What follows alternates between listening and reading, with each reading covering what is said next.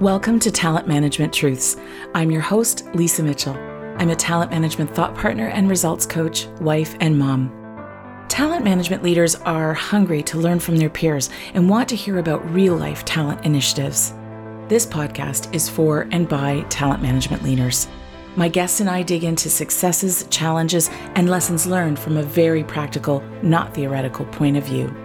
You'll discover important insights about how to elevate your confidence and amplify your influence in a role known for being caught in the organizational middle.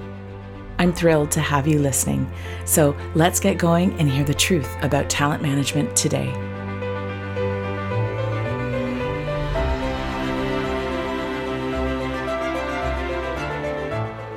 Talent acquisition is a critical part of a company's ability to function effectively. The idea of screening or interviewing for job and company fit is not new. We can all agree that this is an important factor in the whole process. But where does it belong in the process itself? In this episode, your ideas about where this factor should fit may be challenged in a good way. My guest is Jan van der Hoop, president of Fit First Technologies. Jan is passionate about helping businesses find the right people in the most efficient way.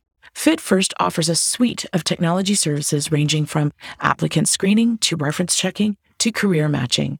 This was such a fun interview, as you will recognize from the few laughs we had on air. Jan is a very engaging speaker with strong convictions and the data to back those up. Enjoy the episode.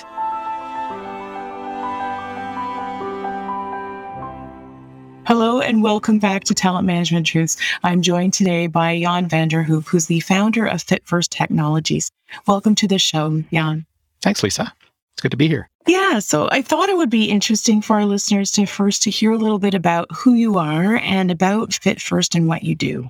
I'd say I'm, I'm sort of a career misfit in a lot of respects. So, you know, it's funny. I, I my career has not been linear by any stretch. I started as a management trainee with Hilton International Hotels, so on the operation side of things back in the early 80s, and accidentally found myself in HR. And it was one of those things. I mean, the industry is such that there's a lot of movement anyway. They try to tell you that the movement is is planned and deliberate, and really it's more based on turnover. So turned out that the assistant director of personnel, as they were called back in the day, had moved on to something else. And I happened to be in the right place at the right time, and the director of personnel tapped me on the shoulder and said, Hey, would you fill in for a few months? And I thought that would be sort of the next step on the management rotation. And again, one thing led to another. The industry being such as it was, Richard, who was the director, got promoted to the UK. I found myself in my mid 20s, the youngest director of HR at the largest Hilton hotel in the world, and mm. a learning curve near vertical. And it was a wonderful time in my career. I mean, you know, in terms of, you know, manager and mentor, Richard really pushed me hard when he was there. You know, so there were lots of times it didn't feel great and I didn't necessarily appreciate it in the moment, but I really began to appreciate later on what opportunities that had afforded to me. You know, worked through some pretty significant stuff at Hilton before Frito Lay came along and recruited me to join them. So I spent about six years with the Frito Lay organization with some pretty big regional assignments. So at first it was Ontario, both manufacturing as well as sales and accounting and, you know, other departments. And then they gave me Western Canada. So I was living in Calgary, but serving everyone from Thunder Bay to Victoria. So there was lots mm-hmm. of, lots of exciting things going on. Well, and hopefully getting some lovely bowls of lightly salted on the side. It's my oh favorite. Oh my god! You, if you've never tasted uh, Miss Vickie's straight off the line or or a Cheeto, is that right? Oh my word! Divine. Oh, unbelievable. Whoa, so anyway, it was it was it was Frito Lay for about six years, and was recruited from there to run HR in Canada for Office Depot, which I did for about four years. You know, in hindsight, I would say the the, the pattern that came clear at the end of all that Lisa was I'd operated in subsets of US, or you know, Canadian subdivisions of US organizations, which is always a special kind of pain on a good day. Yes, it is. You know, each time when I joined the Canadian division had an awful lot of autonomy. So as a member of the senior leadership team, you know, I I worked with others around the table to figure out what our strategic plan was going to be and then to execute the heck out of it over the course of the year. And each time that was eroded while I was in the job. So, you know, the Americans would look north and say, Canada's not really that different. And why don't we operate it out of Chicago or why don't we operate it out of wherever? And so our roles really went from being very strategic to being executing somebody else's plan. And again, in hindsight, what I realized about myself is when I'm executing somebody else's plan, I lose a sense of ownership that's really important to me. And that's where I started to disengage each of the 3 mm-hmm. times. And, mm, and it was after my third stint with Office Depot that I looked in the mirror and said, you know, I can do this corporate thing really well. I'm just tired of what I have to do to make it work. You right. know, I'd, I'd been very successful, but I came to terms with the fact that I was really a bit of a misfit in the corporate world.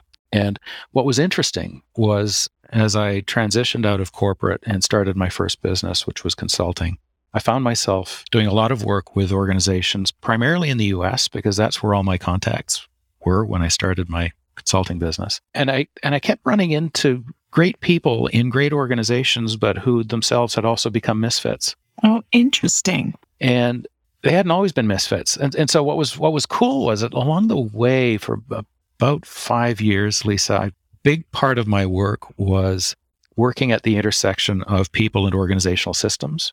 And one of my entry points into that work was around doing leadership development work and specifically coaching, but more teaching leaders in organizations to use the coaching skills as part of their repertoire okay. and using coaching as a tool to deepen relationships, to unleash performance, to build engagement, all the rest of those things.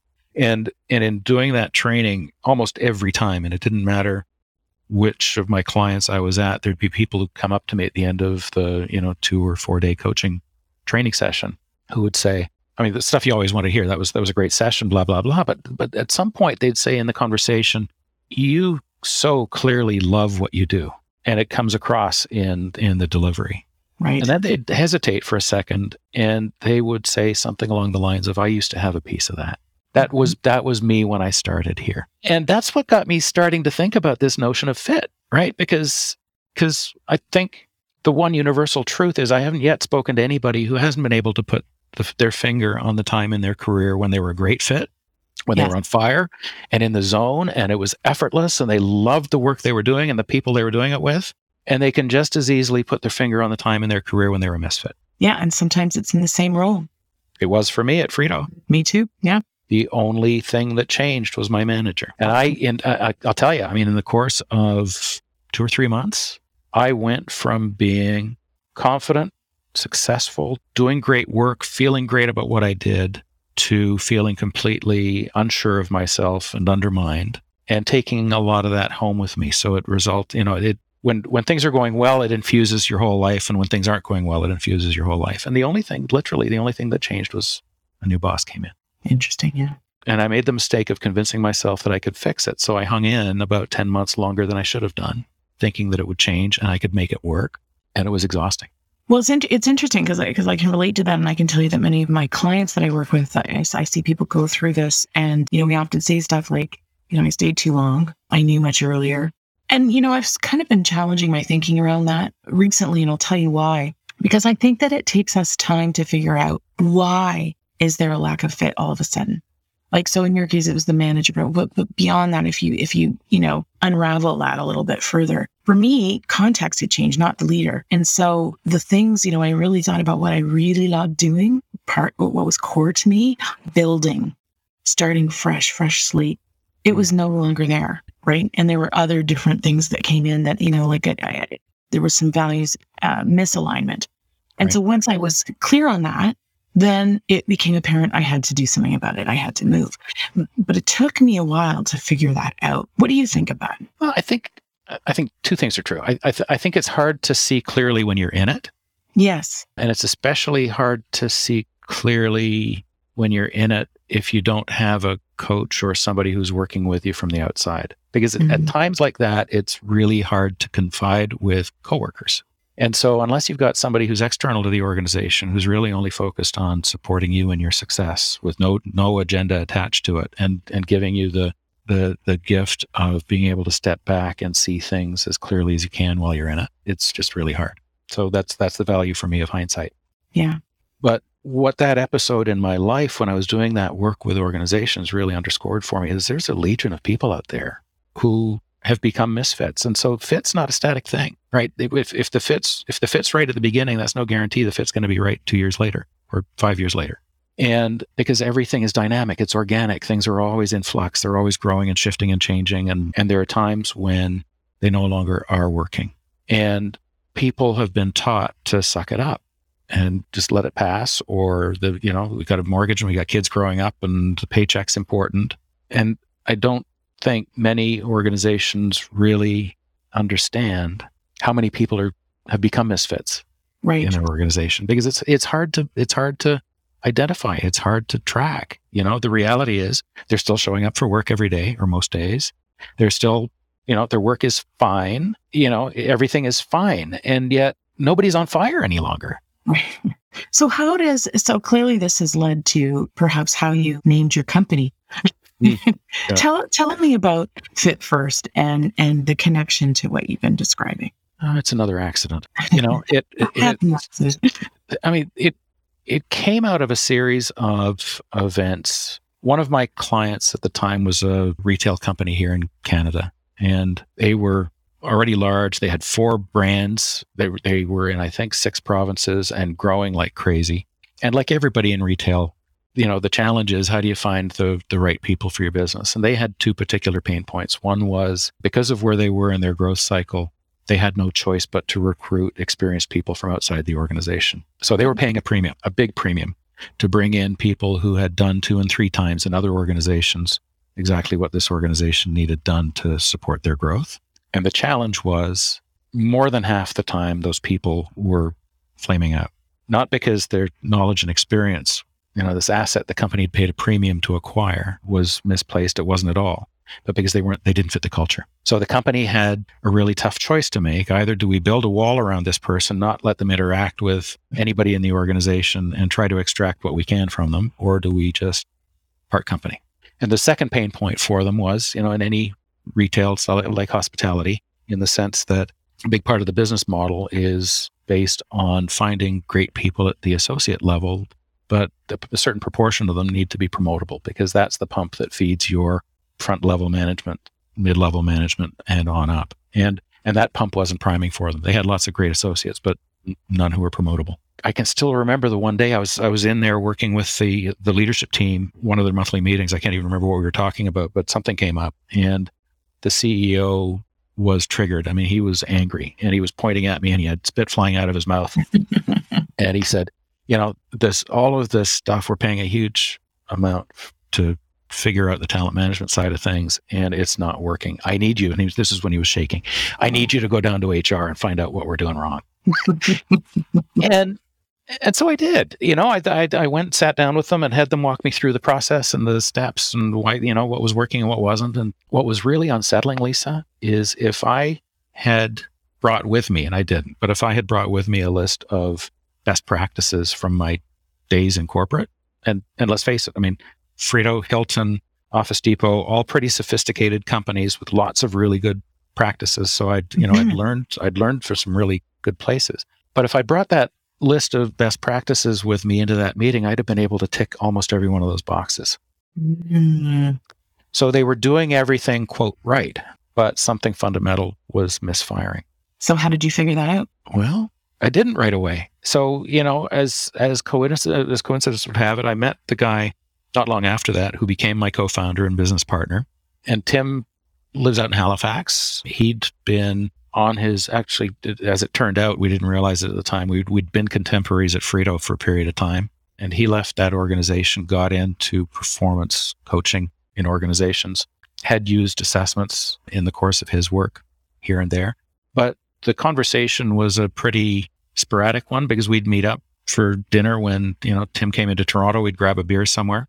And and we kept picking away at this question that that you phrased you know what was what was missing? And we were looking at the gallup work you know all of their research into engagement. We looked at a number of studies. Hbr had done some long-standing work to study the success of salespeople over long periods of time. We looked at academic research around predictors of performance and And it all came together this one night. We were up at a restaurant. I remember it was in Mississauga called Moose Winooski's on Mississauga Road up by the 401. Oh, one of the, one of yeah. with, you know, the brown paper tablecloths and a cup of crayons mm-hmm. on the table. And Tim and I started to doodle, literally. So our, our business plan came together on this tablecloth. And and essentially what had come clear to us is we'd all been in the habit when we were in corporate and all of our clients were in the habit of starting from the resume and and looking at a pile of resumes and and and I still remember having to because it was you know I was in this in the days before applicant tracking systems so we were doing it old school with with piles of paper resumes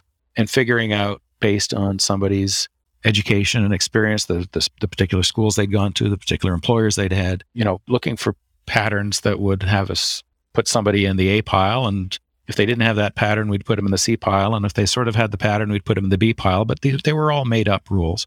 And and this one study that really got our attention in the in this research phase that we were in came out of University of Manchester in the UK, and it's and and we liked it because it's it's research that had been repeated over over time, and the and the stats didn't change. But what they were studying was the predictive value of each of the bits of information that we capture about people as we take them through the selection process. So everything from you know, in- interests and experience and education, right through to possibly if the company is going to administer a psychometric or what their thinking style is. And what struck us in that research was the data that's in the resume is a very weak predictor of success. In fact, it's, it's the three weakest predictors of success, statistically speaking. And I don't want to dismiss the resume because obviously it's it's still a critical bit of information, but sometimes we put too much weight in certain things and and it can be misleading. And so and so if you look at the mechanics if you look at hiring as a process in most organizations and we did this when we were in corporate is you're starting from information that's a weak predictor of success to get down to the short list and then trusting the interview process when you get in front of people.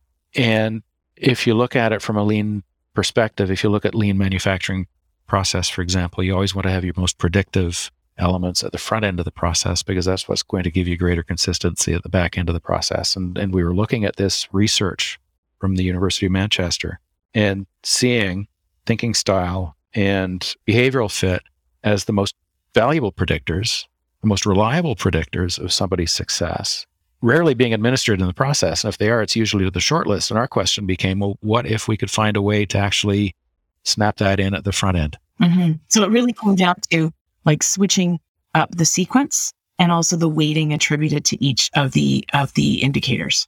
Yeah, that's exactly what it was. It was it was it was primarily shifting the sequence. Is getting the get the most reliable mm-hmm. bit of data as early as you can in the process. So tell us a little bit about how you you know tested that out. Well, so our first system. the, the, the, the, the prototype that we'd sketched out on the brown tablecloth bear in mind this is 16, 17 years ago now, mm-hmm. was almost comically simple because we didn't have access to behavioral science at that point. We couldn't afford to buy our own really rigorous behavioral science. We were making assessments available to our clients, but they were other people's tools that we were reselling. And because they were big and complex and expensive, they tended to reserve them for the short list at the end, which is fine. Mm, yeah. So we thought, well, how can we help them get it better? And and and our first step was to put the first interview online. So at the same time as you know we were collecting a, a resume and a cover letter, we would also serve up a first interview to candidates, and we clustered questions based on what we called the four critical aspects of fit. And the four critical aspects of fit is is a phrase that we coined which came out of looking at some of the academic research around fit, but it also what we discovered was it dovetails really nicely with all of all of Gallup's work around engagement. Mm. Right. So if mm. you look at Gallup's Q12 questions, which are right. the you know Gallup was the first one to come to market with this employee engagement survey. We're considering, yeah. Their slant on is it's really about the relationship, right? It's about the relationship that the individual feels with different components at work. But those different components at work really fall into four categories you know, my relationship with my manager, my relationship with my work, my relationship with my coworkers, and my relationship with the organization. You know, I feel proud to work here. I, I, I, I feel proud to tell my friends that I work here and what I do. And so we just twisted that up very slightly and said, well, if an organization is looking for engaged employees, then the starting point has to be helping them find people who are going to be engageable in the reality that's waiting for them. Yeah, right? I like that word, engageable. Mm-hmm. And that's that's an important part of the fit, right? So yes, you need an engaging manager. You need an, a, a manager who builds followership. But if you don't have the right raw material, somebody who's engageable in that reality, then it's not going to click. So we started to talk about the four aspects of fit as predictors of engageability mm-hmm. and made it about fit with manager, fit with the job, the way we do it around here, fit with the people I'm spending my day with, whether that's customers or coworkers, and finally fit with the organization itself. And and so in that very early 1.0 version platform that we launched, the questions that we baked into the online interviews for our clients were open-ended questions related to those four aspects of fit, and we'd always pair them. Okay. So it would be things like, Lisa, tell me who was the who was the best manager you ever worked with, and what was it about that person that made them such a great manager for you? And the because of the way the question was phrased, it would force people to go deep into their memories. Right? It's not a it's not a top of the mind response because yeah. they, they need to go deep to tell you the story. Exactly. Well, when you and I were talking in the green room, that's exactly what I was describing to you when we were trying to get at that fit, both fit for current yep. state and and aspirational fit for where the organization is trying to go as a culture. Right. Those and and, and there's no right wrong answer to those questions, yeah. right? Yeah. So the person's without without realizing it, they're telling you lots about their attitudes. They're telling you lots about what has worked for them in the past and why, and what they respond well to. But we'd always pair the opposite question. So, Lisa, who was the worst manager you ever worked with, and what was it mm-hmm. about that person that made them an especially poor manager for you? And and so you'd get both sides. And then we'd ask a similar pair about, you know, fit with coworkers. We'd ask a similar pair about fit with the job. And in these open ended answers, we'd get all kinds of insights into their attitudes, their values, their beliefs, their standards. And so what was what was happening was, you know, there was there was no way for us to score any of those answers, but the clients that were using the system were reading those open-ended open-ended responses and really holding them up against what they know is waiting for them in the organization and trying to decide subjectively, completely subjectively, yeah. which yeah. ones are likely to, you know, based on what we offer, is this person likely to thrive or not? Right. And it took us about four years after that before we had the the reserves to be able to commission some really big and expensive work with a team of behavioral scientists to take the, you know, the really rock solid behavioral science that was in those assessments that we were offering up to our clients to use with their shortlist and bake it into the front end of our system. So the twist now for our clients was yeah, we were still collecting the resume and the cover letter and taking people through pre-screen questions, but the final part of the process would be uh, really short, typically six to ten minute behavioral questionnaire that was specific to the job they were applying to. But the upside for the employer was now everybody who applied had a fit score beside their name. Okay. And so they were sorting the stack based on fit score, starting with the person who's most compatible behaviorally with the open position and looking at their resume to make sure that there's no red flags and that they're at least in the right ballpark in terms of knowledge and experience. And it was about six years ago, maybe close to seven, that we came to market with Talent Sorter, which is that platform. And and it was scary, Lisa. Honestly, it was it was it was like having a baby in the sense that you know you you you know this thing's coming to market but you don't know how the world's going to greet it and so we were really curious because we we knew all of the features and benefits that we baked into it so we could we could describe it intellectually we we could describe what it did but we we couldn't for the first several months describe the value to employers because we needed to have clients using it long enough to tell us what they saw and and what was what was interesting was we had feedback that started to shape up in predictable waves. So the first wave would be, you know, this is saving us a lot of time. We're spending less time in fewer interviews, but with better people. Right. And so, you know, we're filling our positions more quickly. We're spending less time in bad interviews with people who look great on paper. And we're able to spend that time that we've gained much more strategically than we might have otherwise. So that was always great to hear. Yeah, high value. The second wave was almost, it, it came in two parts. The first part was, you know, as we look back, these people that we've hired have been a great fit for our business. And so we asked them, so what is, how do you know? And there was very few metrics that they could give us hard and fast, but they'd say things like, you know, they're onboarding faster, they're productive sooner, they're staying longer, they're taking friction out of my operation, whatever it was. But almost always, then they'd sort of cock their head to one side and say, you know what we've realized is a lot of these people that we've hired who are doing so well with us are people we'd never have looked at in a million years based on anything in their resume. Mm. That was always my reaction. That was yeah. the isn't that interesting? So, you know, our, our hypothesis had always been there was a lot of a lot of great candidates getting lost in the in the shuffle between the long list and the short list. Right.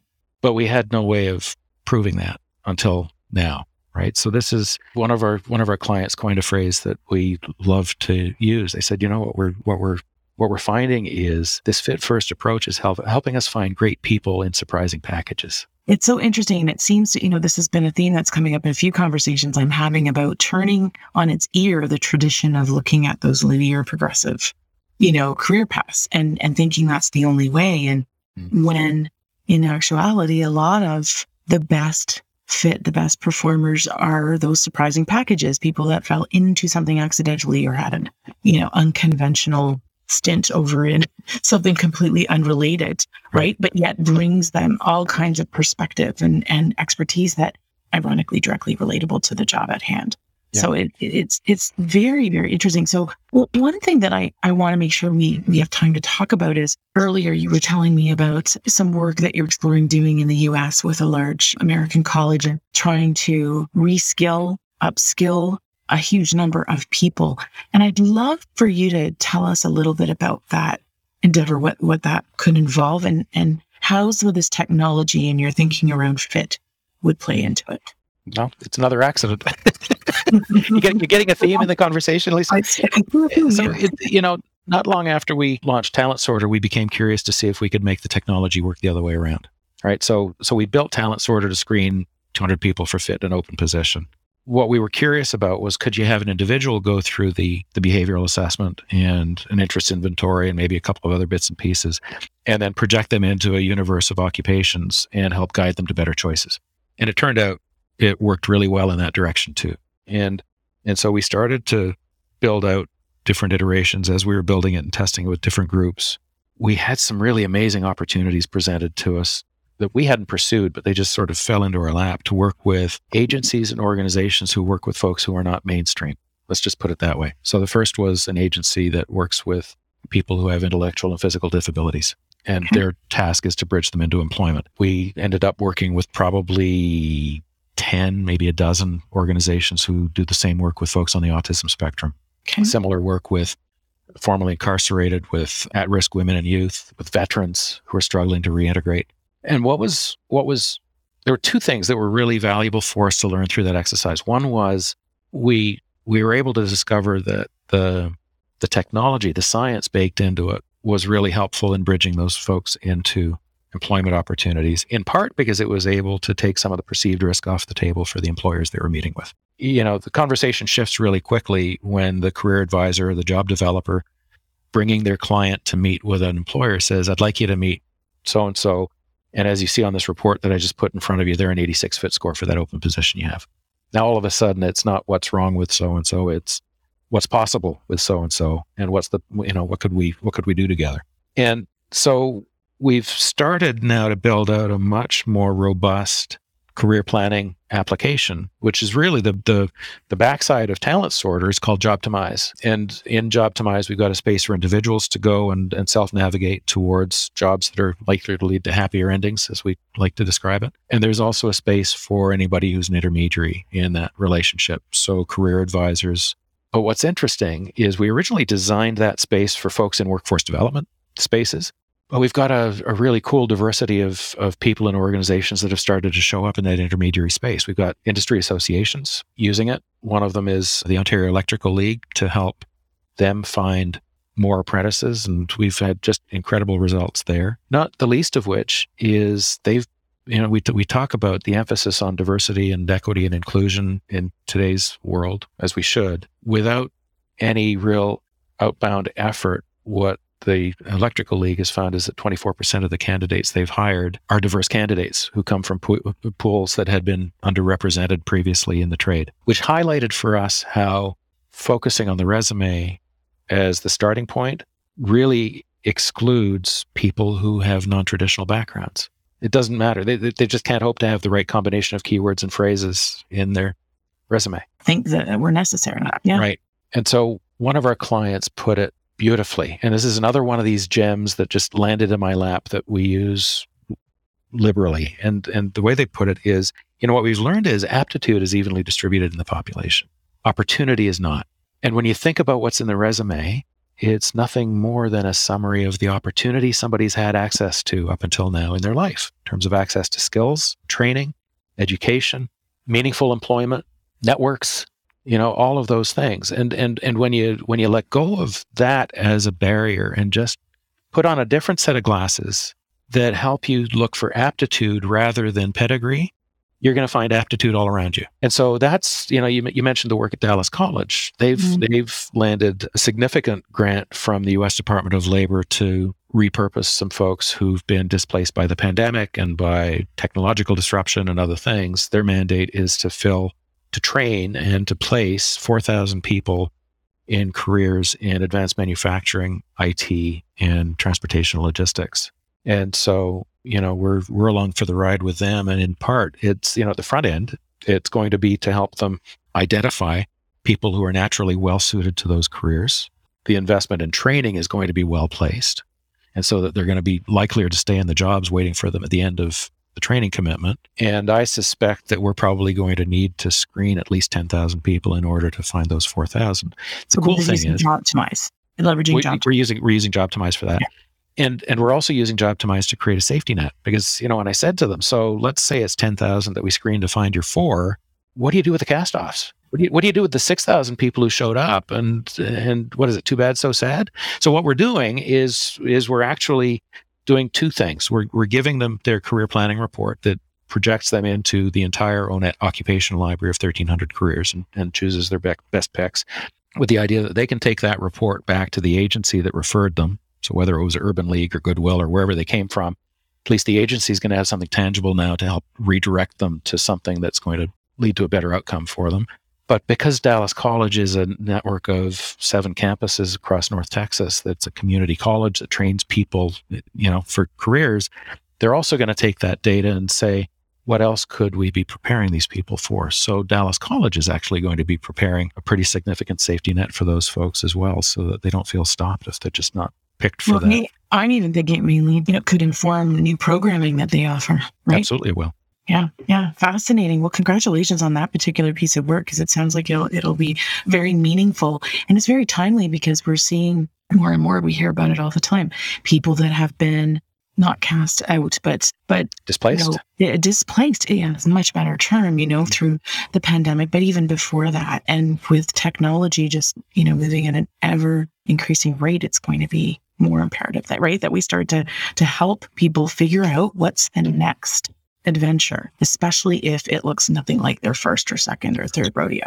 Right. And mm-hmm. and and building from the resume to figure out your next step is is flat footed. You know, so I, th- I think you know we spoke a little bit about this before we before we hit record, but you know I think it didn't occur to us and, and we're learning so much as we go lisa but you know the, the this whole notion of instead of helping somebody figure out their next move based on their skill adjacencies Let's instead help them figure out what their next move could be based on their behavioral adjacencies. Trusting that if we're moving towards something that's more future friendly, but there might be an investment required in skills or knowledge, that that investment is going to be secure. Yeah, it's a, it's a whole other you know way way to look at it and think what really occurs to me here is how important it's going to be to to challenge the traditional thinking that's still very entrenched out there in general, right? And given the growing urgency, what are your thoughts on that? How do do we? I mean, Fit First is doing its part, you know, but you've got a product and so on. And I'm thinking, what about the rest of the talent acquisition professionals listening, HR, talent management? You know, what what are some ways that we can start to help facilitate that kind of change? I think I think there's a few ways, right? So uh, it's interesting because I was on a call earlier today with a group of HR professionals from uh, member organizations of the Idaho Manufacturers Association. And you talk about tight talent pools. I mean, Idaho is a small state, you know, they're desperate for people. And what I shared with them in answer to a very similar question was where we've seen success in other places, Lisa, which is each of the organizations actually starting to think as a community and thinking in partnership with community colleges with workforce agencies, with organizations who work with people from different walks of life, whether they have disability or whether they're newcomers or whatever it is, but really starting to think now of the labor pool as a regional asset that we all have a responsibility to steward effectively. And it's incredible how, when leaders in a regional context like that begin to engage as a unit, all the different aspects of their community, how solutions start to appear.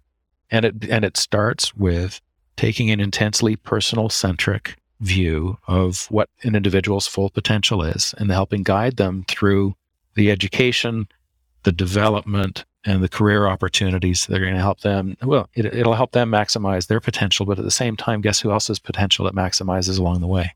Everybody wins. Yeah, it is truly win-win.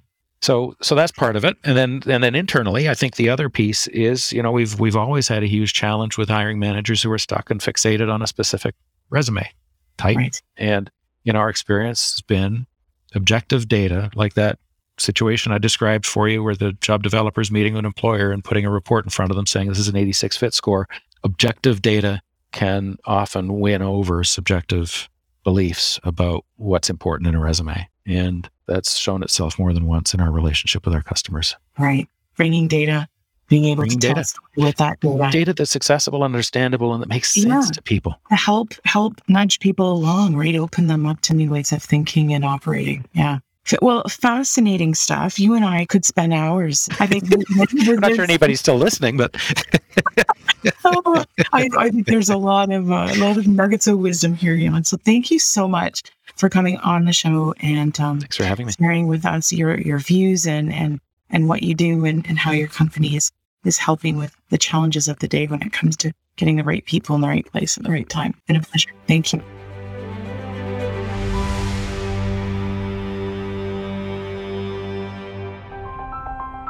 Thank you from the bottom of my heart for tuning in. If you enjoyed the show, please share it with your colleagues. Better yet, head over to iTunes and let us know when you subscribe and leave me a five star review. Not only do I glow from within, but more people will learn about the show and why they should listen. Until next time, keep telling the talent management truth.